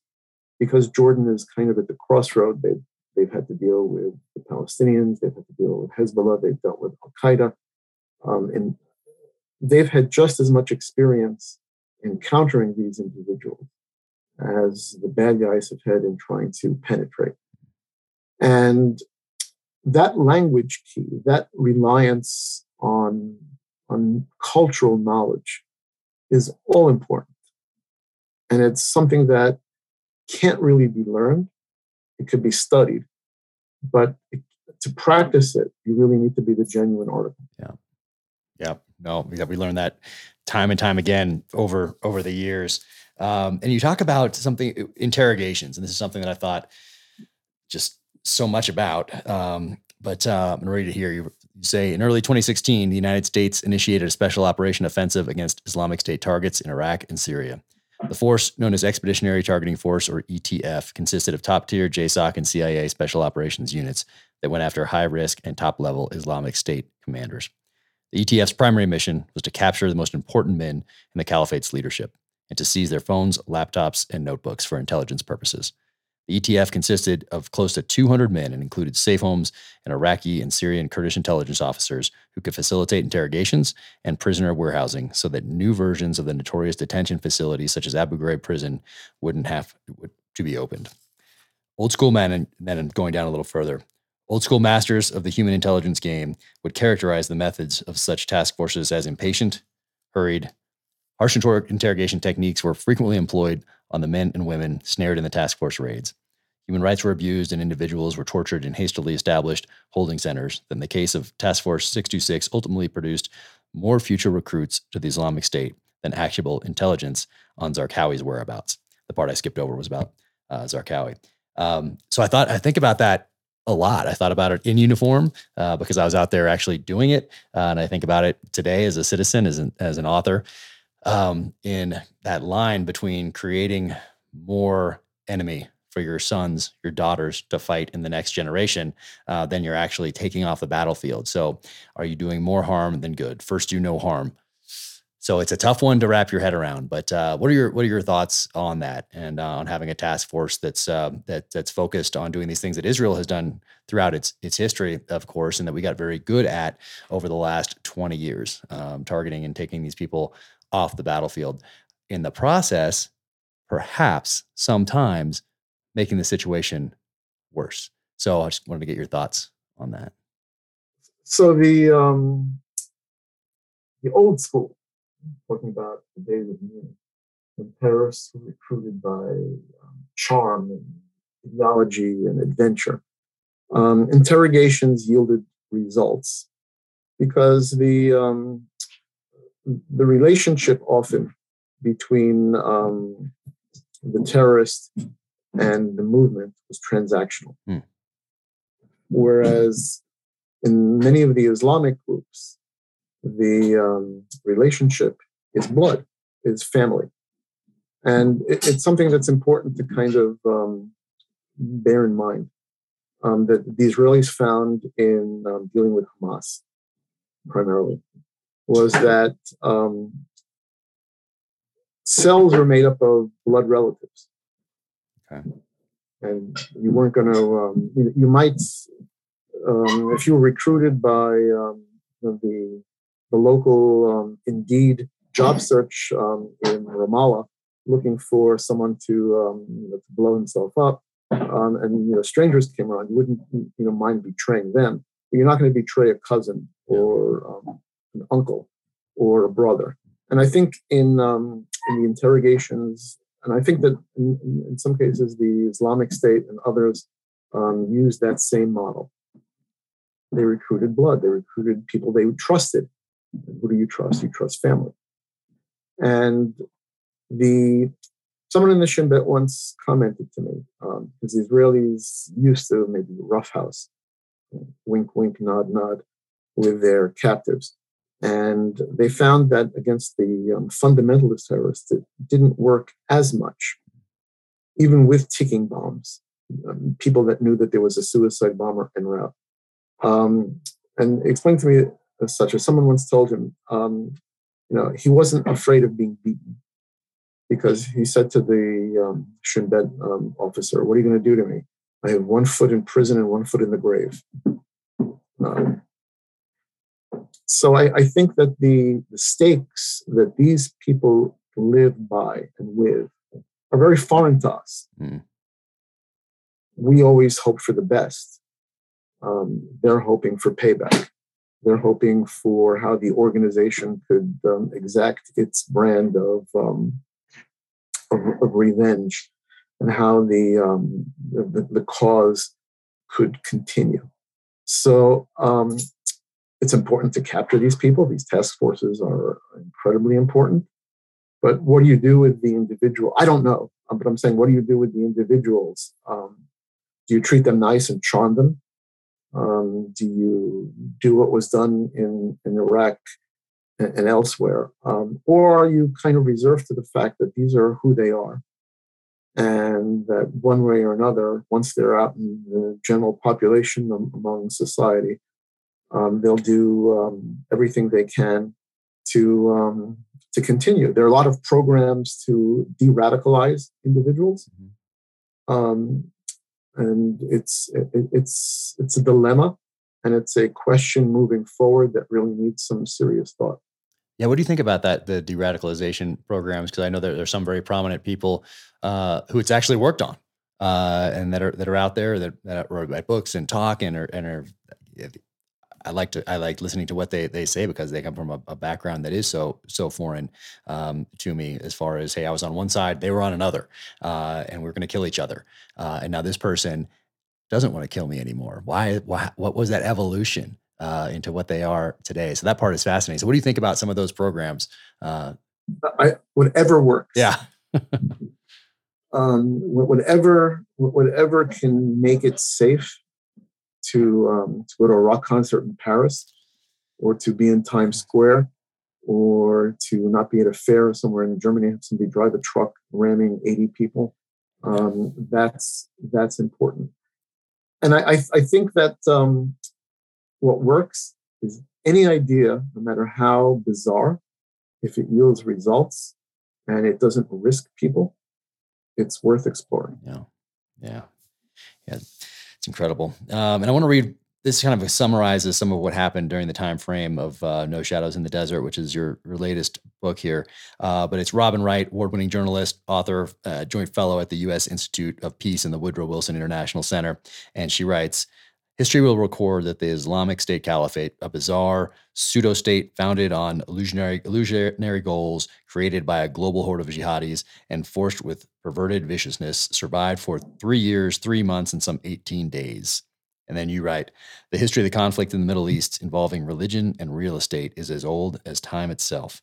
The Islamic State will be remembered in the larger scheme of history as a blip, an aberration of human madness that was avoidable in so many ways created mostly by unsolvable enmities and outside politicians who never understood what made the area tick.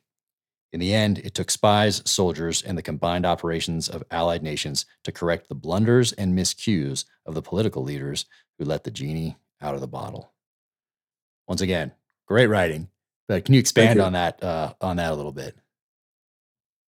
Yeah, well, um, 200 years from now, is anybody going to remember that um, that um, a, group of bearded men in black um, drove stolen um, M1 tanks and, and Humvees and, um, and, and, other vehicles down the streets of uh, Mosul, um, executing people in, in large pits. who knows what inhumanities will follow? I, I think the the lesson is to maybe not be responsible for the creation of those inhumanities and to sometimes step back and to think about what's the cost of what we're doing, what are the risks, and how could um, how could a um, the best intentions create a guns of August type scenario where the world plunges itself into war. Yeah. And then there's some, there are a lot of lessons uh, in this book as well. Um, and to Jordan in particular, you write in the end here that Jordan is a very special place where history and future merge into a collective mosaic. The country is tribal, yet it welcomes people from all walks of life with open arms. It is a nation that has fought gallantly to protect its interests, yet it has provided shelter and security for refugees from all around the region in need of a safe haven. Jordan is a nation that knows the peril of terror, mostly and mostly the steps that need to be taken to fight it. It has been my great luck to be working in Jordan and with the country's tip of the spear elite special operations unit since 1994. And I'm grateful to King Abdullah for his generosity and kindness. But that part right here, where Jordan is a nation that knows the peril of terror and takes eh, the steps that need to be taken to fight it. What are some of those lessons when you spent all this time immersed uh, in Jordan and with the GID and in this uh, this time frame in particular, what are some of the lessons that you think the United States intelligence services and the United States military uh, can take from this portion of history? Well, the, the lesson is, and the stakes for Jordan are higher because the um, terrorism that they've faced have been internal mm. um, more than they've been external. And also, they've um, what happens in Jordan, in most cases, emanates, um, originates either in, um, in doctrine, in funding, in the call to arms, or in execution outside the country. So it's facing the manipulation of its own population or people who are inside the country. And the lesson there is that you need to be vigilant at all, um, at every step. Um, you have to be benevolent when you can, and you have to be as dynamic and forceful as necessary to eradicate it once it emerges, and to not um, and to not explain yourself why you're taking action. Um, in the West, there's the disease of why don't they love me, and why don't they understand me.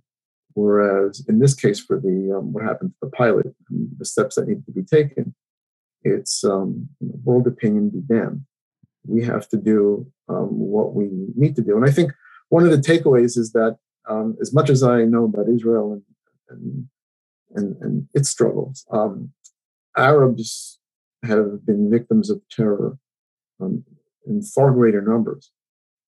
Um, there have been attacks in, in, Egypt and in Lebanon where um, it's it's it's not mutually you know it's it, it's not exclusively something that's exported mm.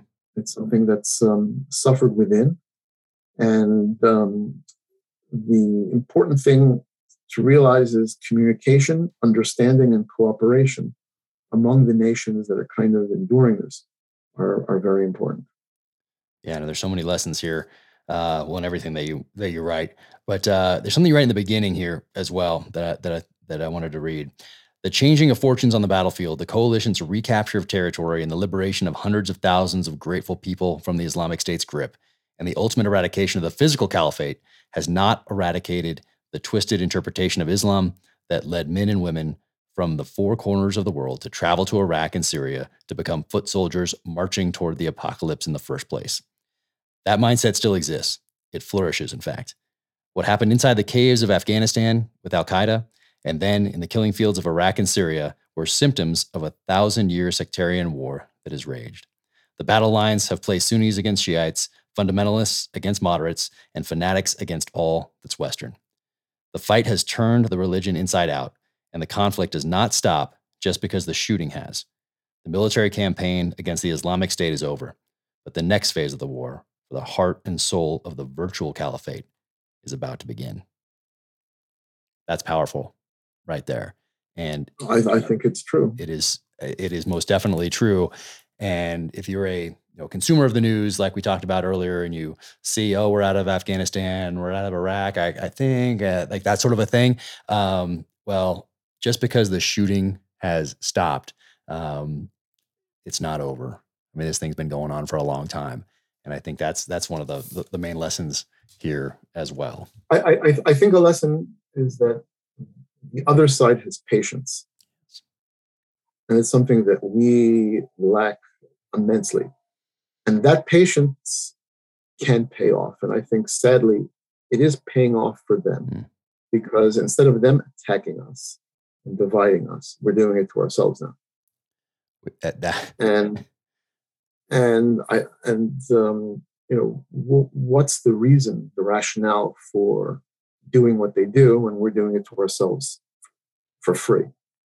So um, even if it's on a hiatus, even if it's taking a vacation or it's regrouping um, because of numerous circumstances, maybe even COVID being one of them, um, it's not gone.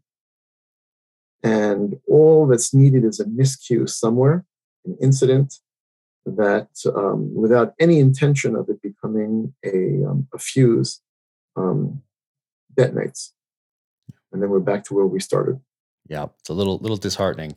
Um, but something else you said there is also disheartening. It's something that I thought a lot about, especially in writing my my last book, uh, "The Devil's Hand," where I put myself in the enemy's shoes and thought about what they've learned from us on the over the last twenty years at war. What did they learn from our response to COVID? What did they learn from our response to uh, a summer of civil unrest that it continues in many cases today?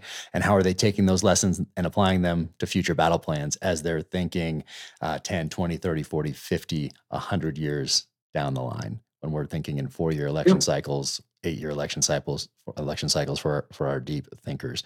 Um, and and the disheartening part of that, as I was writing this book, I had to think, oh my gosh, if I was the enemy right now, I would probably just sit back and watch because we're doing a pretty good job of doing their job for them. Um, so I had to figure out a way to get around that, which I which I did in that book. But um, my question for you as we wrap things up here is in you've studied this for a long time, you've been immersed in it for a long time, and uh, does terrorism work? And there are many definitions of terrorism out there, but for for our purposes, um, we'll talk about deliberately targeting civilians to get a political end out of it. Does does terrorism work? Have they proven to themselves over the last twenty years, over the last forty years, even longer, that uh, that terrorism works, which is why they keep doing it and keep targeting civilians? Does terrorism work?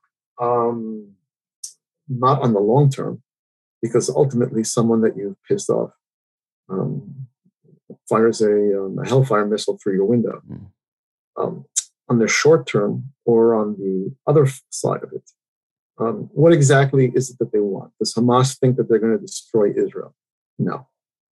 But they want to make it as unpleasant and painful as possible um, as expensive as possible. Look at the resources that Israel has to build to um, to fence in the Gaza Strip. Um, in ten years, that expense could just be wasted when um, either Hamas comes up with um, different tactics, um, or there's peace, and you have to take those walls down. does terrorism work? Think of now that we take our shoes off at the airport for 20 years, almost. think of the cost think of the resources um, that have been dedicated to terrorism. So, terrorism as fear, terrorism as as political um, theater, is very effective. Terrorism is changing the way the world operates. Yes. Changing the facts on the ground in nation states. No. Interesting. Interesting. Uh, and I know you can't talk too much about your next project because it's with with Fred Burton, uh, and you haven't talked too much about it yet. But uh, what are some other projects that you have on the horizon that you'd like to explore in in the future? Um, well, one of the, the, the one that you I think you know about that I'm doing with Fred um, is interesting, and it raises moral questions of who we deal with and the stakes at which um, visions and alliances clash. Um, but so one of the things that I'm going back to is something that is really important to me um, as a born and bred New Yorker is the NYPD mm. and an incident that occurred that really changed the face of law enforcement in this country um, for the better. And um, I'll, um, I'll I'll I'll private message you. All right.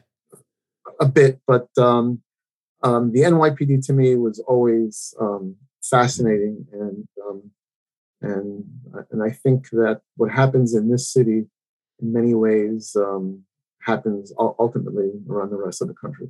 Got it. And uh, you know, other than your books, which I encourage everyone to to read, particularly this the, the latest one, No Shadows in the Desert, and but all all of them, um, it should be in everyone's library who is interested in that part of the world, in terrorism, in foreign relations, uh, the future of terrorism. Um, this should be on everyone's every student of warfare, uh, of political science. These, these should be on their shelves, not just on the shelves, but read and highlighted.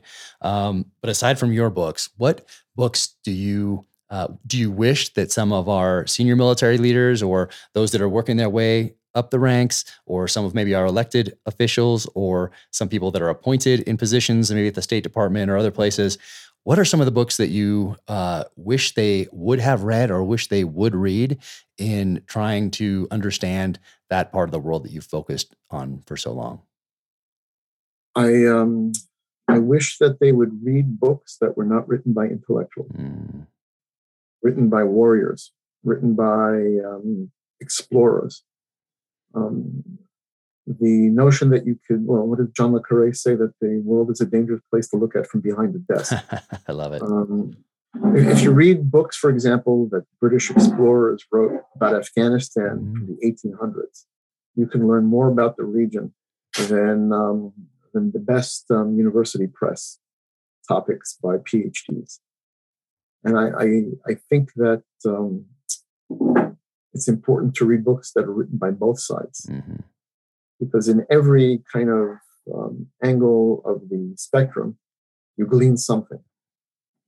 There's truth in, in, in everyone's argument, even the bad guys.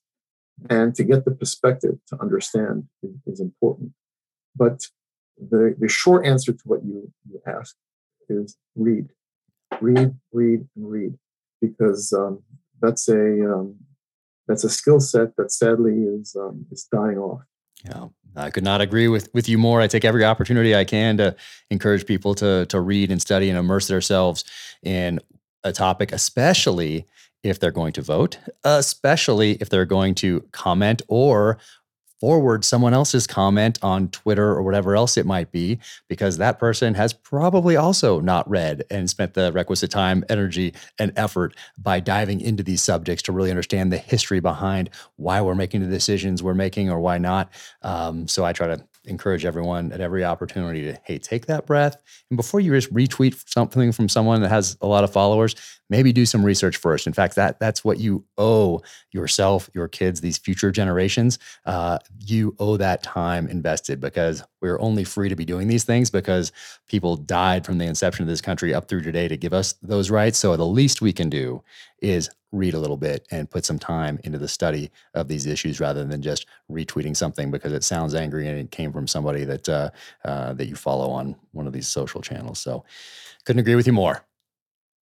And to change it, I would just say that publishers should um, not be worried about books offending anyone and let ideas crisscross um, the, um, the, the space that's in between everyone's ears and let people make their own decisions. Well, that's really timely as well. And I think this next 10 years are going to be uh, quite, uh, uh, well, impactful uh, as far as the future uh, of the First Amendment and, uh, and our freedoms to let ideas percolate out there in the public square so that the best ones hopefully rise to the top, which has really been um, uh, has been really proven from the inception of this country up to today. We can debate these things uh, without fear of having our heads cut off, without fear of being imprisoned.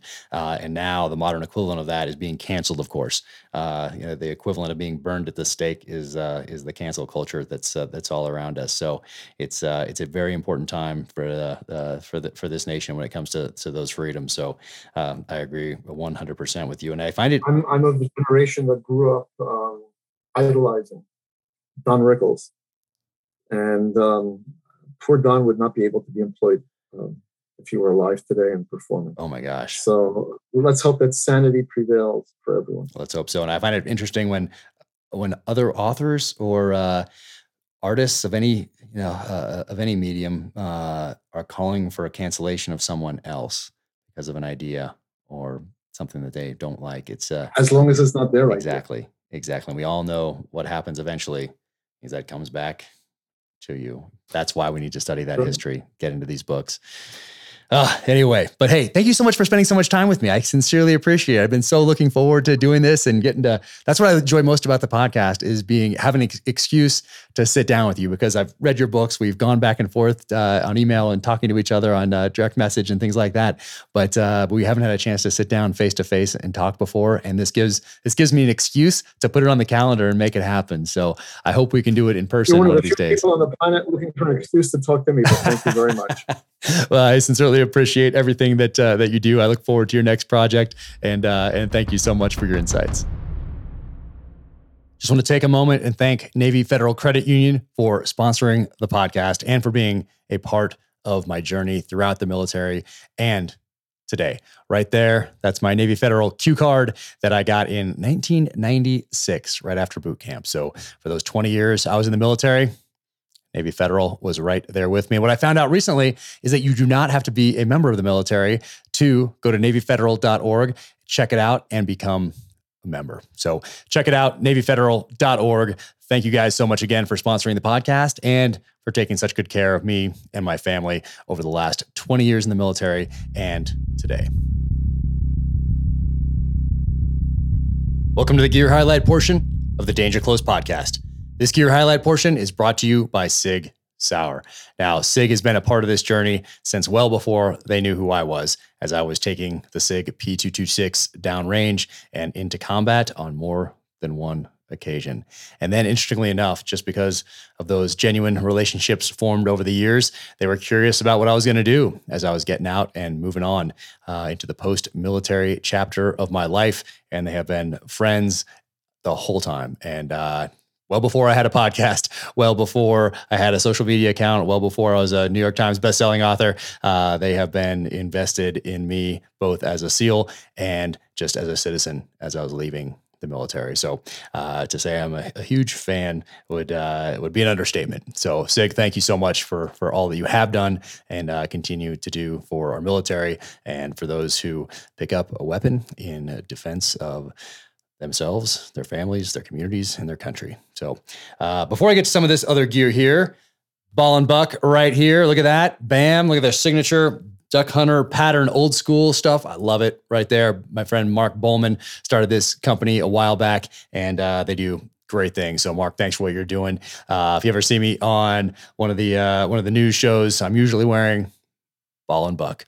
Uh, Seaholm watches. Look at this thing. So I just had Samuel Katz on the podcast, and he's written a couple books with Fred Burton. And Fred Burton turned me on to these guys right here, Seaholm Watches. And uh, yeah, Fred and Samuel Katz wrote Beirut Rules, and uh, they're just great guys, uh, wealth of knowledge between them, and uh, very cool watch company. You guys been following me for a while, you know I'm a watch person. So, uh, so very cool, Fred. Thanks for turning me on to that watch. Let's see. Uh, before I get to some pistols. Look at this. How cool is that? Awesome. So, this is a blade I got this weekend when I was at Fieldcraft Survival over in Heber City, Utah, with Mike Glover and Andy Stumpf flew in and we did a leadership seminar, a professional development seminar there. They're going to run a few of those throughout the year. So follow uh, Fieldcraft Survival. They even have their own Instagram for uh, professional development where you can just follow the professional development pieces. But uh, check out Fieldcraft Survival and Mike Glover. He's been a guest on the podcast before. Such a great guy. Love what they're doing over there. They have an amazing team. But uh, as part of that weekend, Trained Monkey sent this blade, and it's the Scarface right here. And uh, this is very cool. Look at that symbol. Can you see that? I love it. There's the symbol. There's a sticker right there. Super cool. And such a nice note. Um, you guys appreciated it. Trained Monkey Blade Company. Um, Andrew, thank you so much. Uh, note is uh, sincerely appreciated. And then look at that. They took the time, energy, and effort to do that. Oh, yeah. That's cross tomahawks right there. And check out this blade. Look at that. see that in the light right there? This thing is mean. Scarface. I love it. I mean, this thing is is awesome. So uh, I'll be taking another picture of this soon and putting it on the Instagram with some other things. But wow, what a solid blade. So thank you guys so much. I sincerely appreciate that. You know what uh, what a blade means to me. Let's see what else do we have here. Well, here's the uh, 226 right here. So this is the one that uh, that I took down range time and time again over the years. This is a not the exact one, but this is a commemorative edition that Sig made a few years ago. See that right there, trident there. So very cool commemorative 226 um, that uh, most SEALs took into combat uh, from September 11th uh, and forward. So uh, obviously means a ton to me right there.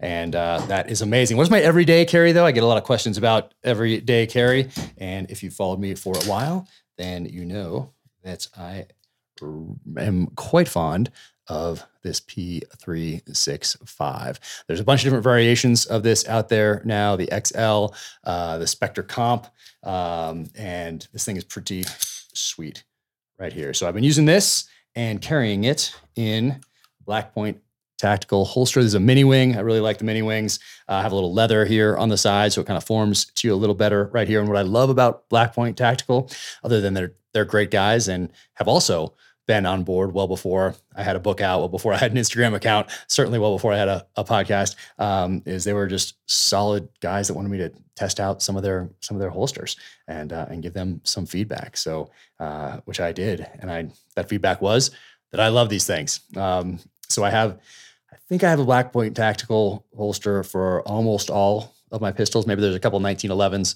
that uh, only go into to leather. Um, but uh, as far as everything else that I have, I'm pretty sure I have a Black Point Tactical uh, set up for them. So that's that right there. And I love that it tells me. So if you have more than one pistol and you have maybe uh, a red dot sight or a or a, a light or something like that that goes on there, this tells you which pistol it is if it's for the red dot version, if it's for the one that has the uh, the light on it. So uh, that is quite helpful. So thank you, Black Point Tactical, right there.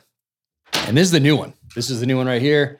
This is the that Spectre comp that I was talking about. Um, I need, haven't shot this yet, but uh, by the time this video drops, I probably will have. Um, but this thing is awesome. Look at that. Uh, and look I don't know if you can tell right there. So it's a little different where you can put the red dot on there from from previous versions.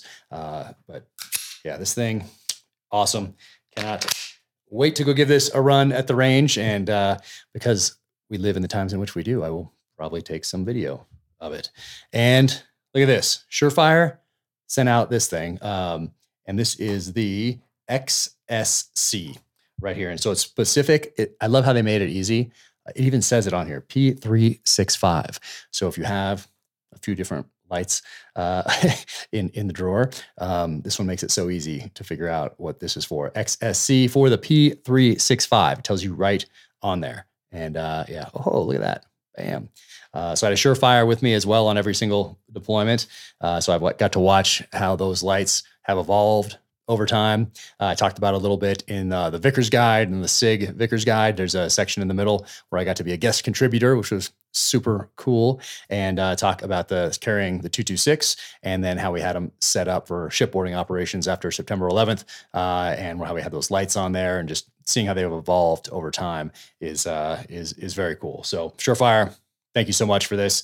I'll be uh, giving it a run here shortly. And what's in the pistol? There we go.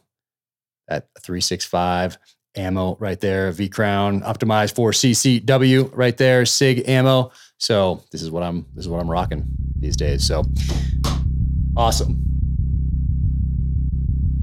Thank you for tuning in to the Danger Close podcast, an Ironclad original presented by Navy Federal Credit Union. You can find out more about Samuel Katz at Samuel Katz online and be sure to pick up his latest book, No Shadows in the Desert. It's absolutely fascinating. Then go back and get all his other books as well. You can find me at Jack Carr USA on the social channels. You can go to jackcarrusa.com for the merch and official jackcarr.com for everything else. My next novel, In the Blood, is coming in hot May 17th. That's a change from May 31st. So it's coming in early. Can't wait to get that out there. Comes out in audio at the same time. So hardcover, audio, ebook, May 17th, 2022. Stand by. So thank you so much for tuning in. I sincerely appreciate it. Until the next time, take care, stay safe, be strong, keep fighting.